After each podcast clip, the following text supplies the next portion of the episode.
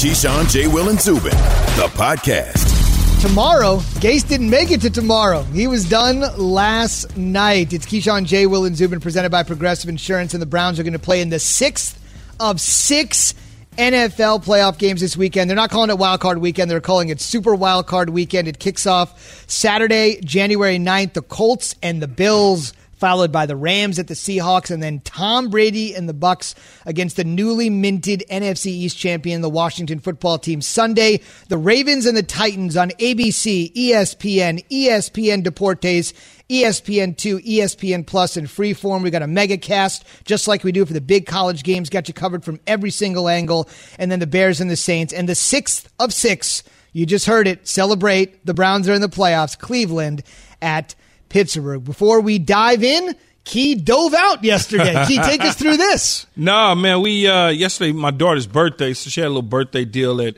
one of those uh, skydiving places where you I think it's called High Fly or something like that. And uh I figured I'd do it rather than do the Zubin dive out of an airplane. I figured, no, I'll go in and do this here, and you know, it was pretty cool though. It's like a, a air bring, bringing coming up out of the ground, and it lifts you up, and but I tell you one thing, my head though, man, it was spinning afterwards. Jeez. But it was fun. It was it was so much fun though. My daughter enjoyed it. My family didn't think I would do it because I'm just not into those sort of extreme sports like you, Zubin. You know, when you dove out of an airplane skydiving. But that was the that if I'm gonna do it, that is I got enough. That's my skydiving. I'm good now. My only thing, key is like I'm, I can not do roller coasters because afterwards, like my eyes, like when I close my eyes, I'm still spinning. Oh, I feel like man. the same thing would happen with that. Is yeah, that what happened to you? Yeah. Gosh, it felt. I was ready to call Earl a couple times, but then I didn't. you know, I sat down and I, I was like, yeah, that wouldn't be good right now. Good stuff. For those of you listening on ESPN Radio, Key was out there, and hopefully, fellas, maybe we put it on the KJZ Twitter feed, and uh, folks that are just listening that haven't had an opportunity to see Key, not exactly risking his life, but you know, going out there having fun. That was risking my life. What you mean? I took it, put it in my mindset. I'm jumping out of a plane at about twenty thousand feet. That's what I was thinking. Zubin, like some of us aren't as daring as you are, Zubin. yeah, I'm good. You you can do it the way it's actually supposed to be done, right. and I'll do it that way and live the moment. I got you. Just right? always remember when you're just look up and see the fluorescent lights, and we're just fine. We're just fine. At least I know if I if if, if it would have shut down, I'm hitting a net. That's not hitting concrete, just right. so that you know. Softer and safer landings. Try anything once. Sometimes if it doesn't go right, it's it's only once, so, so you never know. All right, so the Browns, for once, are back in the playoffs. It's been 18 years, 2002. We've referenced it before, the longest playoff drought in the NFL because it's the Browns, it couldn't be easy. They had to wait till week 17 to get it in against the division foe, playing a backup quarterback, and then they still barely won, and they're present for that for the second time in seven days. They'll see that team again in a different locale. This time, the Steelers will look much more like the Steelers. So the question is, what does this one game and I, I, hate to put it all on totality but we're sitting here watching the you know washington football team and the eagles play with one game and the stakes are so big for one game what does this one game upcoming mean for baker mayfield well I, look it, it, it means a lot you you have to think about where Baker Mayfield is, where he's come from, how things have gone for him in his career. The guy's playing for his what is it, his fourth head coach, third offensive coordinator.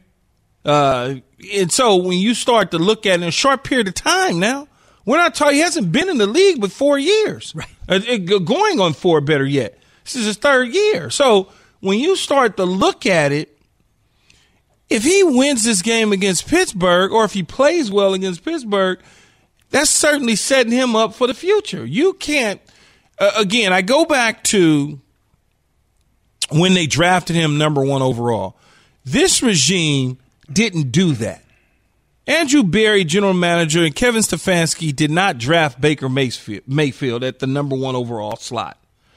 When he was drafted by John Dorsey and Hue Jackson, they assumed that he was going to be four wides out, five wides, three wides, throw the ball all over the lot, catch and throw, pitch and catch.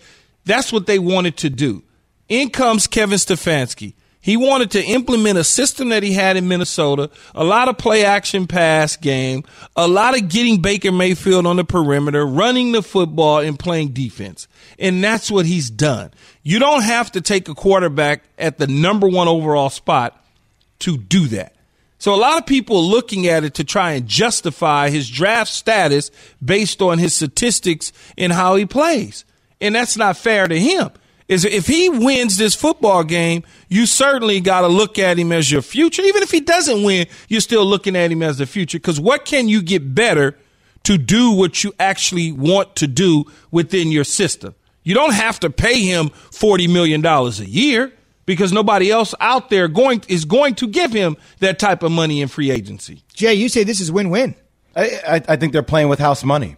I, think this takes a lot of pressure off the Browns. Nobody expects the Browns to go deep into the playoffs. Uh, a lot of people are hyped about the Browns, but nobody realistically thinks they can do that, right? So I, I think it's house money for them, with the exception of them. And I, I would say this look, the one thing I did see against the Steelers, granted they were playing without Heyward and Watt, was that Baker extended a lot of plays by scrambling. I, that one play in the third quarter, I think he, he scrambled for like 30, 28 or 30 yards, right? Keeping plays alive, extending plays with his feet.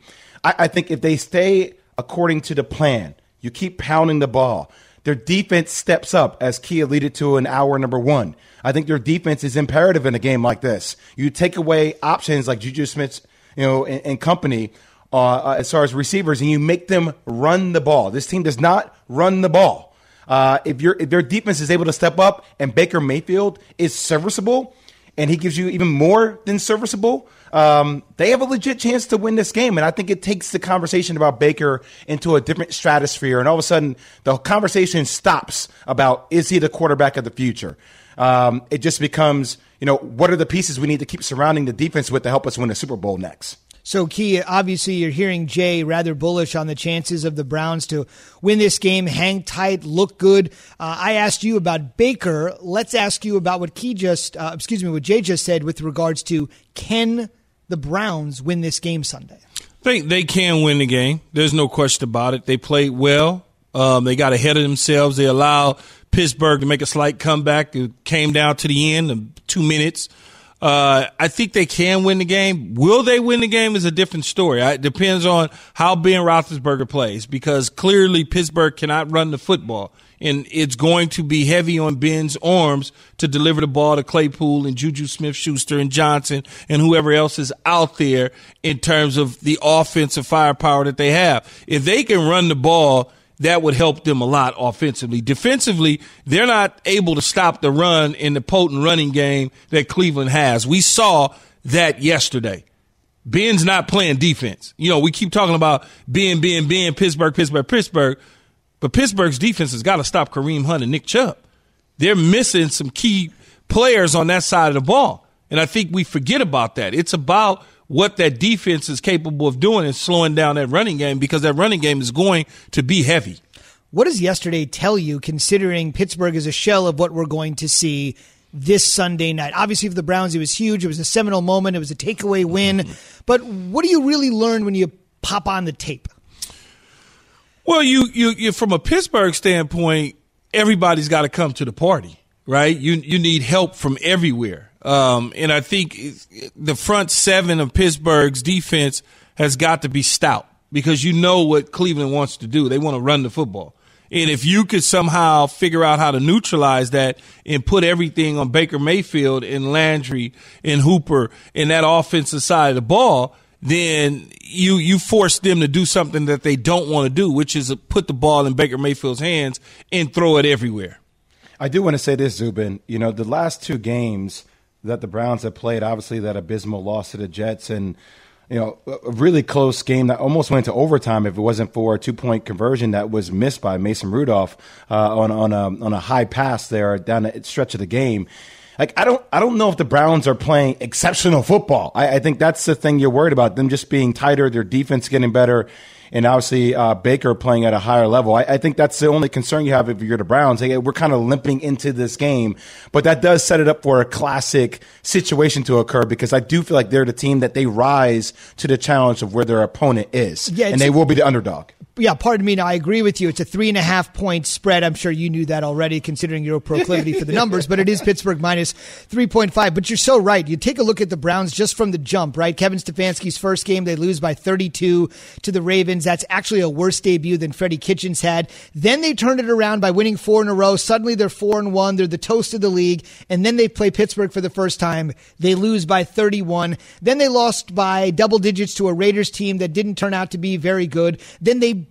barely edged the Texans team by three points the following week that didn't turn out to be a particularly good game with the bye in between. But then they reeled off another four in a row, and then they had that loss to the Jets. I mean, I just don't know, Key, what team you're getting. I mean, I just kind of went through their schedule. When they look great, they look great. You play who's in front of you. Yeah. Man. You play who's in front of you. You win the games that you can that's in front of you, no matter what the score or the outcome is. And depending on when you play those teams, how are those teams playing at that time? The Raiders at that time were playing good football at that time.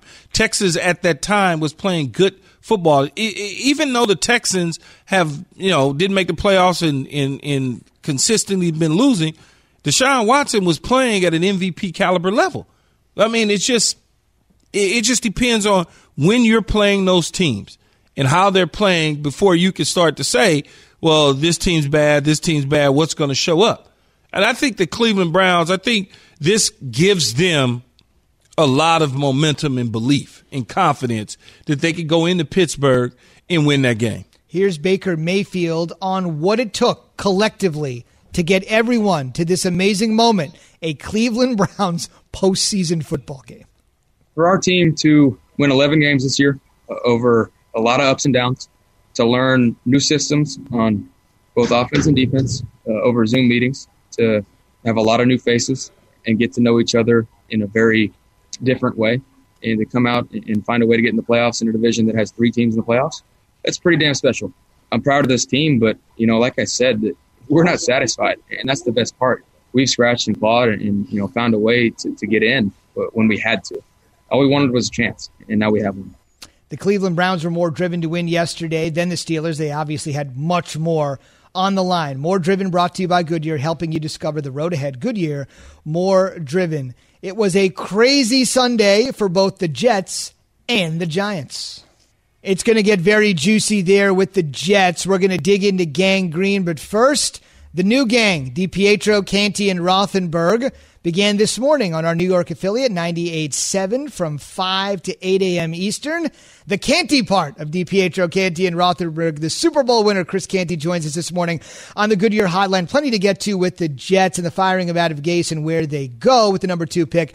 But, Chris, I got to start with what happened to the Giants yesterday. As a result, the residual fallout of Philadelphia removing Hurts, going with Sudfeld, Washington winning the game, and winning the division. There were a ton of former Giants, as big as Eli Manning, a ton of current Giants, as big as Saquon Barkley, that were just livid on social media that something like that happened. What Doug Pederson pulled off, which I should mention, Pederson himself said he did it because he thought it was in the best interest and he was trying to win the game. The narrative certainly seems to be something different. As a former Giant yourself, how did you take it?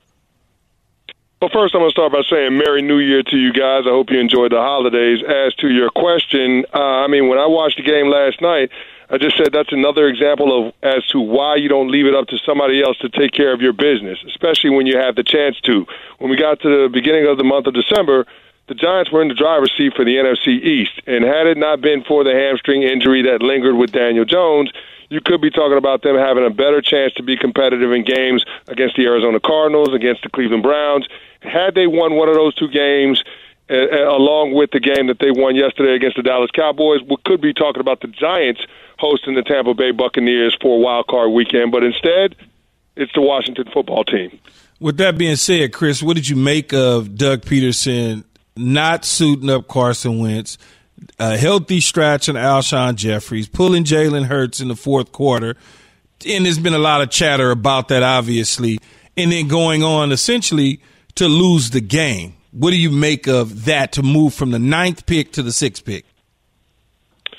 Well, I don't think that was the best look for Doug Pederson. I mean, but ultimately it was a game that really didn't mean a whole lot for the Philadelphia Eagles. They know Jalen Hurts is going to be a part of the equation when it comes to what they're going to do at the quarterback position in 2021. It's just a matter of whether or not Carson Wentz is going to be a part of that. And based on the reports that we saw from Adam Schefter this weekend about how Wentz wants out, citing that the relationship between him and Doug Pederson is irreparable, then then you got to think that you know Carson Wentz is going to be somewhere else. I mean, even when you look at the economics of it, when a player of that stature says that he doesn't want to be there, then it's going to be a problem. But as far as the game management from Doug Pederson, yeah, I, I think it was funny style. Um, but but ultimately, is there anything that can be done about it? No. What was the reaction though from Giant fans this morning, knowing that they had a chance to make the playoffs and the Philadelphia Eagles said no? Well, yeah, Giants fans were hot. I mean, no question about it. And there's more gas in the Eagles Giants rivalry than there is with uh, with the Washington Eagles rivalry. And, and and last night was the perfect example of that. That's why so many people in the tri-state area are up in arms this morning. But again, I come back to if you're in a situation where you're trying to get into the postseason, you don't want to have to be waiting around and scoreboard watching. You want to try to take care of your business when you have an opportunity to. And the one thing that I will go back to is how Joe Judge handled Daniel Jones's injury after the Cincinnati Bengals game. He made him get on a plane and fly to Seattle when you knew that there was a little chance that he was going to play.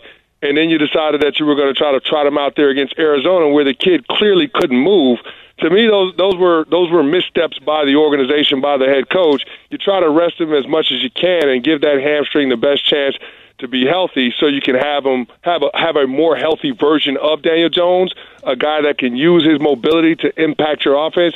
That's the guy that, that the Giants were riding during their winning streak. You didn't have that available because I think the Giants brought Daniel Jones back a little too quickly. They have more information than we do, but I will say this: just watching the games, it was clear that Daniel Jones could not get out of the way of the rush. He couldn't extend plays with his legs, and that's one of the things he did well during their winning streak. I wholeheartedly agree with you, CC. In that game against the Cardinals, it should have been Colt McCoy out there the whole time and resting Daniel Jones. But with all that being said, what's your biggest takeaway from the Giants season?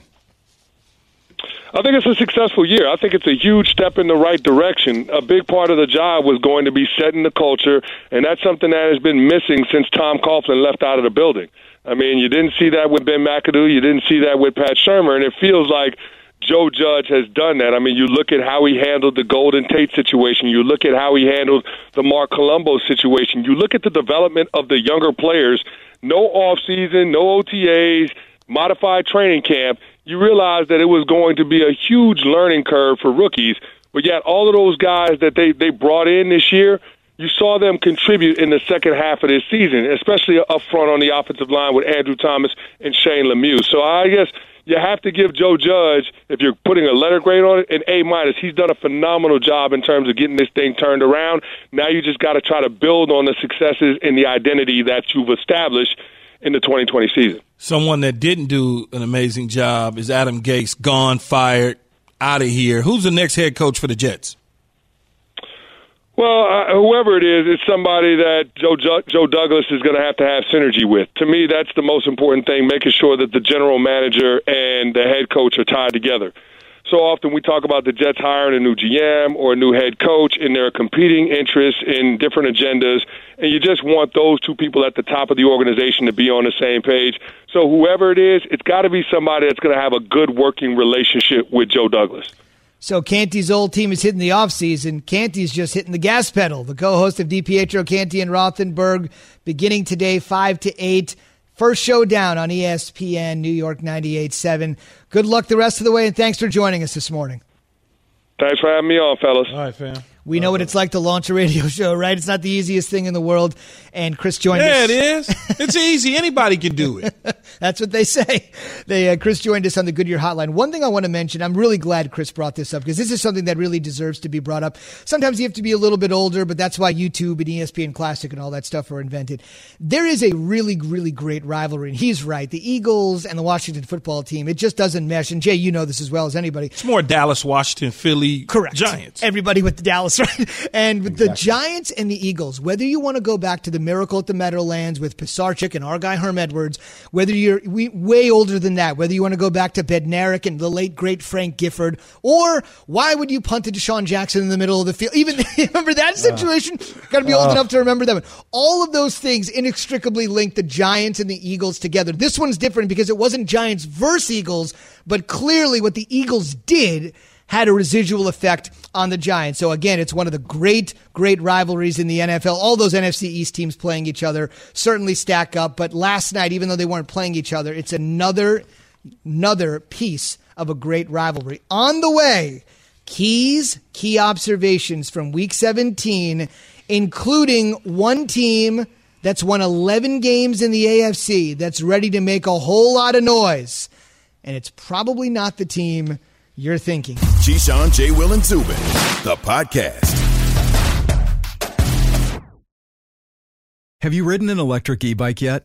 You need to check out Lectric E Bikes today, the number one selling e bike in America. Two things stand out that bikers love about Lectric. Number one, the majority of their models come pre assembled, so you don't need to be a bike savant to ride them.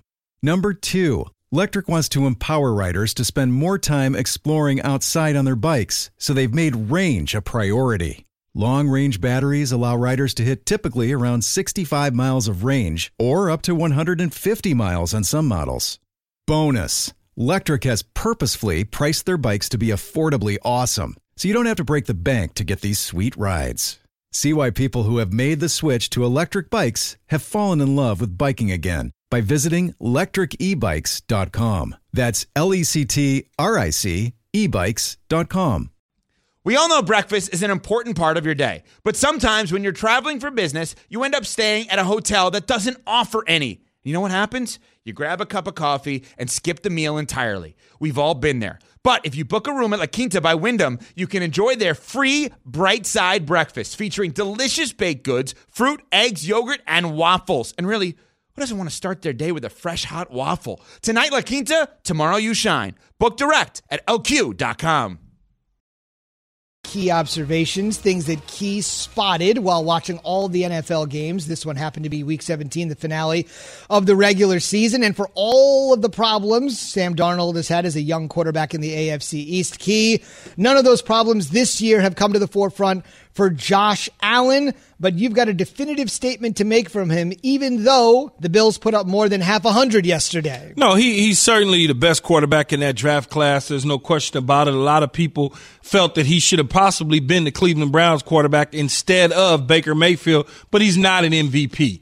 The MVP obviously goes, in my opinion, to Aaron Rodgers. Anytime you throw 48 touchdowns, you're going to get the MVP. I mean, it's just, and Josh Allen is playing great. He may go on and get the Super Bowl MVP, which I would rather have than the league MVP anyway. If you're hoisting Lombardi, speaking of MVP, when it comes to t- st- statistical measures, 48 Spit touchdowns. it out. It'll get there. 48 touchdowns for Aaron Rodgers, 2,027 yards for Derrick Henry. As I mentioned, it's a milestone. The first guy to do it was OJ. The most recent guy is Derrick Henry. The last guy before Henry was AP back in 2012. Who says you don't pay running backs, huh? I, I, who says that? I, I, think uh, one of our colleagues believed that, but I'm not going to mention his name. And I think when you look at Derrick Henry, I didn't think he was going to get 2,000 yards because we didn't talk about it leading up to the game. He was 200 and some yards away, which seemed like a long, long shot. And then all of a sudden, he hits the 2,000 yard mark. What's interesting when you watch these highlights, these guys chasing him, they start off with bad angles to start with on purpose. It's like, I don't want to get in his way because he's so big, he'll run me over. So I'll take a bad angle and just try to chase him from behind. He's the modern day Earl Campbell. He really is the modern day Earl Campbell. Nobody wants to touch him. So Derrick Henry and company will be hosting the Baltimore Ravens again Sunday 105 Eastern ABC ESPN ESPN2 our streaming service ESPN Plus. Freeform megacast every single angle covered of that wild card game. It'll be the first of 3 on Sunday. And the Ravens, you better watch out for the Ravens. Yeah, you better watch out for the Ravens. And, and, this is one of those teams that's hitting it, hitting it right in stride at the right time. Five games in a row that they've won. And when you look at Lamar Jackson and you look at what they're doing in the running game, it's interesting because when you look at the total yards, Lamar's passing is not 300 yards and four touchdowns. But when you look at the total yardage. It's the total, both running and passing for him and what he does. I think that is the key. Can you neutralize him in those categories, in those areas? And teams haven't been able to do it.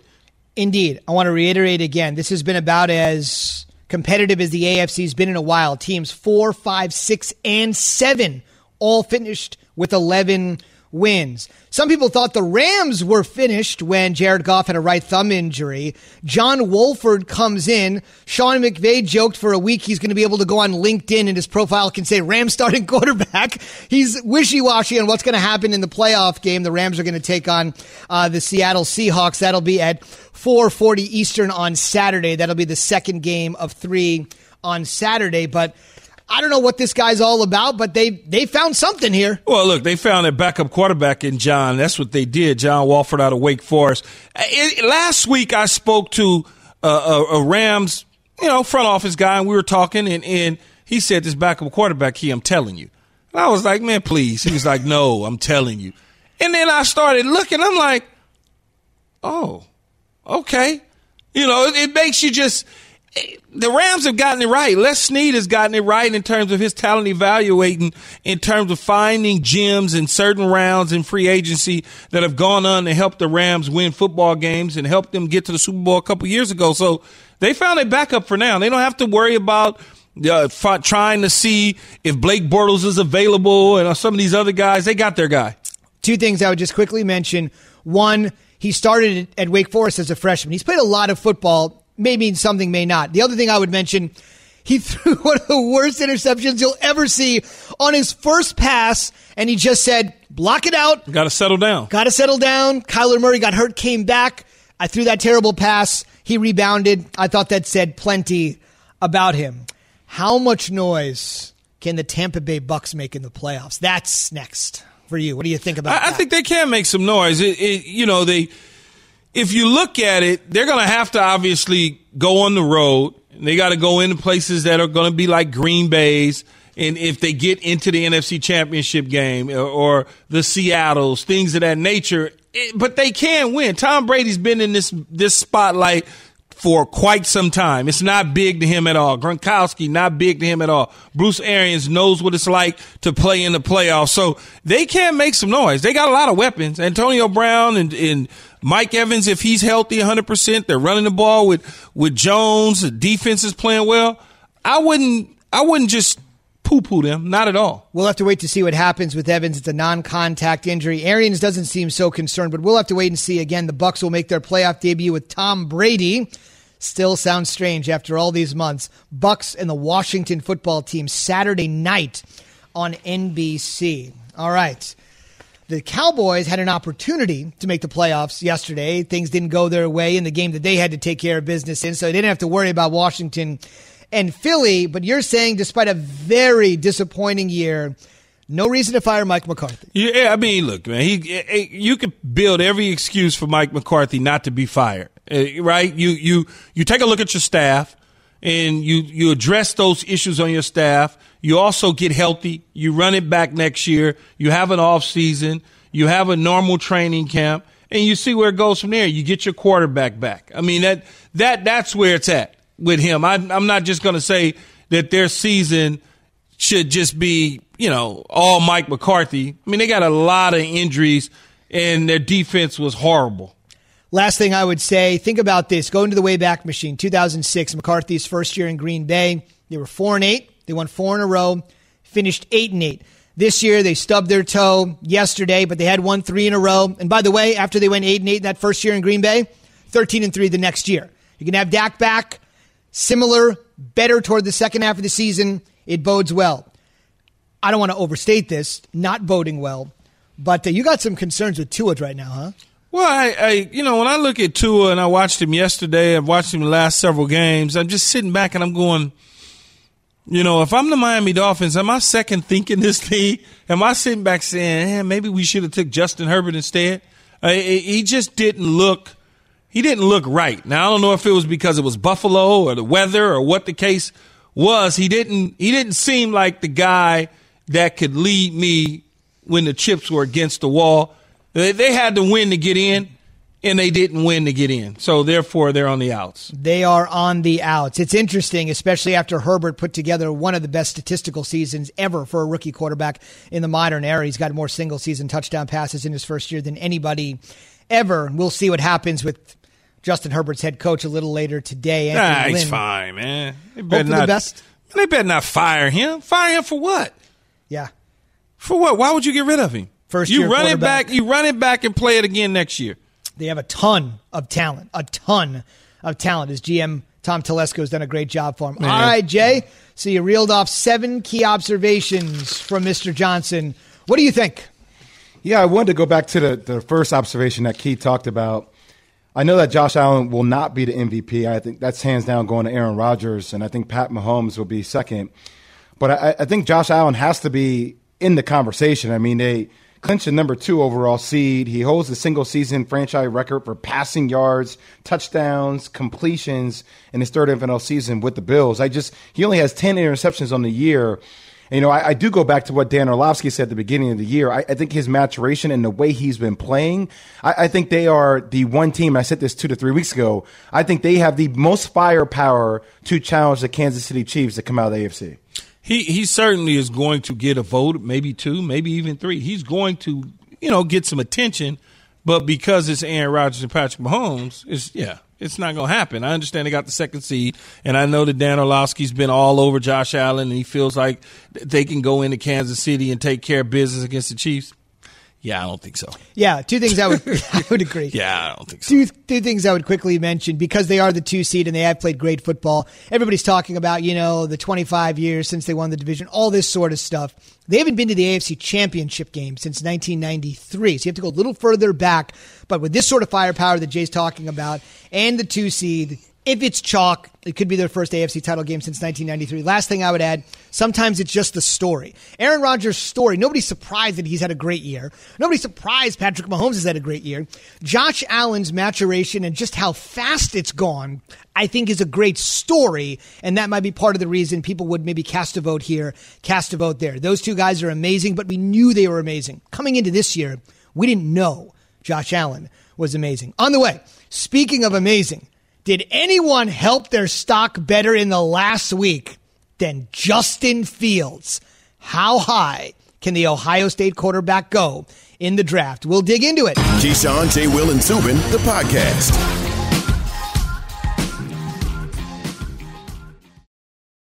For the ones who get it done, Grainger offers high quality supplies and solutions for every industry, as well as access to product specialists who have the knowledge and experience to answer your toughest questions. Plus, their commitment to being your safety partner can help you keep your facility safe and your people safer. Call clickgrainger.com or just stop by. Grainger for the ones who get it done. Hi, it's Mike Greenberg letting you know ESPN Bet is ready to take you through all the biggest sports moments this spring. The official sportsbook of E ESPN has exclusive offers and markets from Scott Van Pelt, Stephen A. Smith, and me, plus many more. From the playoff intensity to finally getting out to the ballpark, there's no better time for sports fans. Sign up today. New users get a bet reset up to $1,000 in bonus bets if your first bet doesn't win. Download ESPN Bet today. What a play! Must be 21 plus and present in select states. Gambling problem? Call 1 800 Gambler. Terms and conditions apply. See app for details. Now the big question is: Is that number two overall pick going to be used on Justin Fields? Will it be used to trade to another team and spin to a bevy of picks? That's not nearly as interesting, and there's just so many variables that go into that. What's really interesting is maybe feels it too. Keyshawn J. Will and Zubin presented by Progressive Insurance. All of our guests on the Goodyear Hotline. A quick reminder: when we're done tomorrow. Tuesday, January 5th. Mike Greenberg is up. Greeny immediately following us. He'll take you inside the stories of the day as only he can. With the newsmakers you'd expect, the A-listers that Mike's always got in the Rolodex, he'll interact with you every single weekday. So from Keyshawn J. Will and Zubin right into Greeny, weekday morning starting tomorrow right here on ESPN Radio and the ESPN app. Look, I hope everybody had a good holiday. I don't think anybody had a better holiday, although it came a little late because it came on New Year's Day, than Justin Fields in the college football playoff.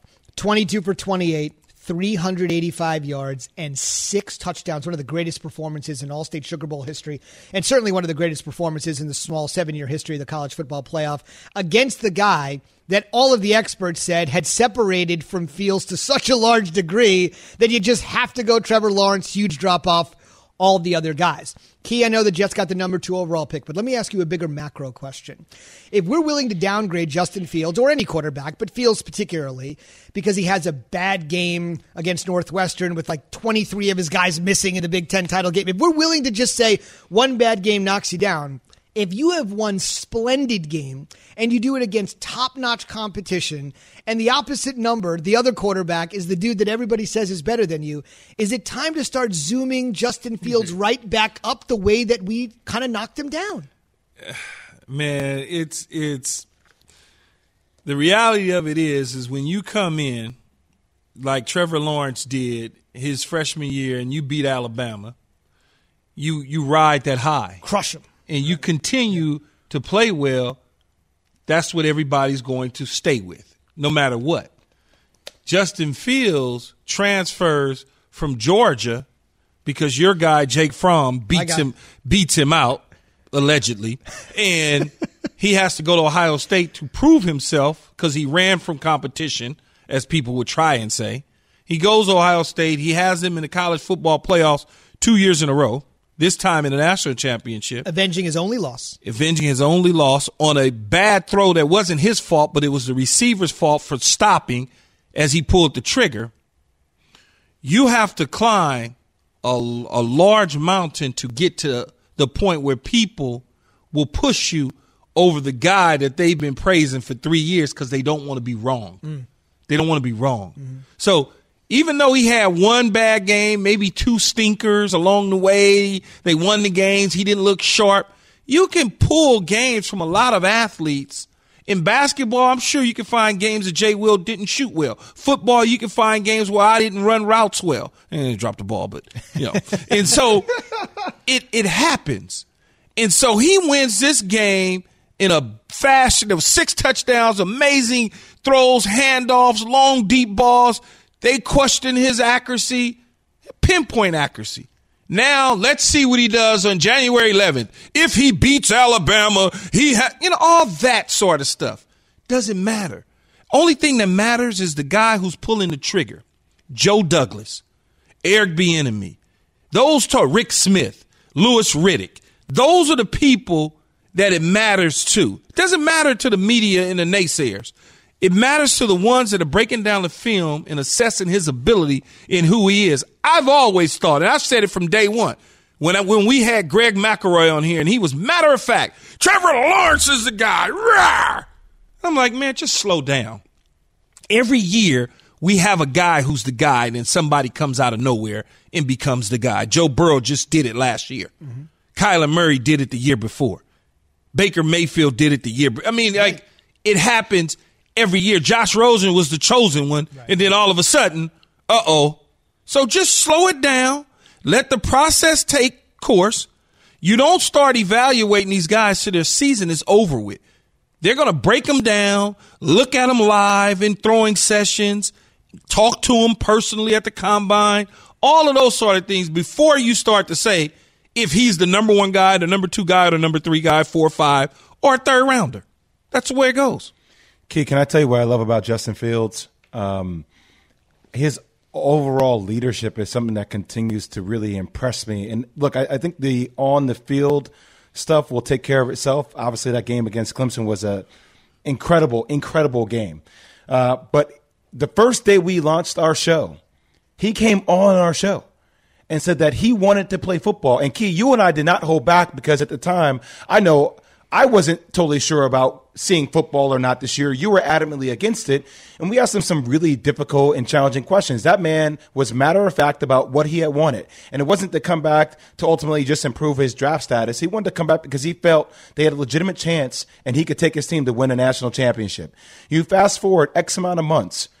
This guy finds himself in the na- national championship game against Alabama after taking a hit key that after I called you because I didn't think my man was going to get up from that hit from number 47. Well, you called you called me because you felt the pain. Yeah, I felt the pain. I was a like, soft basketball player. I'm like, that's why I play basketball. You can't hit me like that. I ain't, I would not get up. But my thing is just watching him play. Yes, I think there's there's jockey room up top. But I will say this: if if Zubin, you made the mention of, you know, we if we can knock him down because of one poor performance against Northwestern, but then we can build him up because of a great performance against Clemson then I think we have to do the same for Trevor Lawrence. I think that same kind of way of thinking is applicable. Trevor Lawrence is 34 and 2 at Clemson. 34 and 2. He's thrown for over 10,000 yards, 90 TDs, and only 17 receptions. Like you can't really second guess those numbers because of a loss to Ohio State as well. Well, he, he- but but I think what when you start to look at Trevor Lawrence, you're looking at the Alabamas, the Ohio States, the LSU's, how he played against the big boys in those games. Statistically, yeah, the numbers are the numbers. Statistically, you can pile numbers up depending on when you're getting those numbers, but throughout the course of a game, what does it look like? He makes big boy throws. He stands in there. There's no question about it. He he is a dominant. He is a, a, a dominant college football quarterback that could potentially have success in the National Football League. My whole thing is, I've seen this movie a million times, where oh this guy's a can't miss and he's a did nobody's close. And and then all of a sudden you look up and you go well uh, Josh Allen is the top quarterback in his draft class. Or you look up and you go yeah the last time a first round overall pick at quarterback won a Super Bowl it was a Manning. Prior to that I think it was Troy Aikman. In between all those other guys nothing so you gotta just slow down a little bit big fella that's all just slow it down Last thing I would say, I don't want to kill Dabo. He said he would never vote for a team that didn't have nine plus wins in the top ten. how did that go If Ohio State wins the championship, Dabo, they'll be eight and oh. zero. Keyshawn, J. Will, and Zubin, the podcast.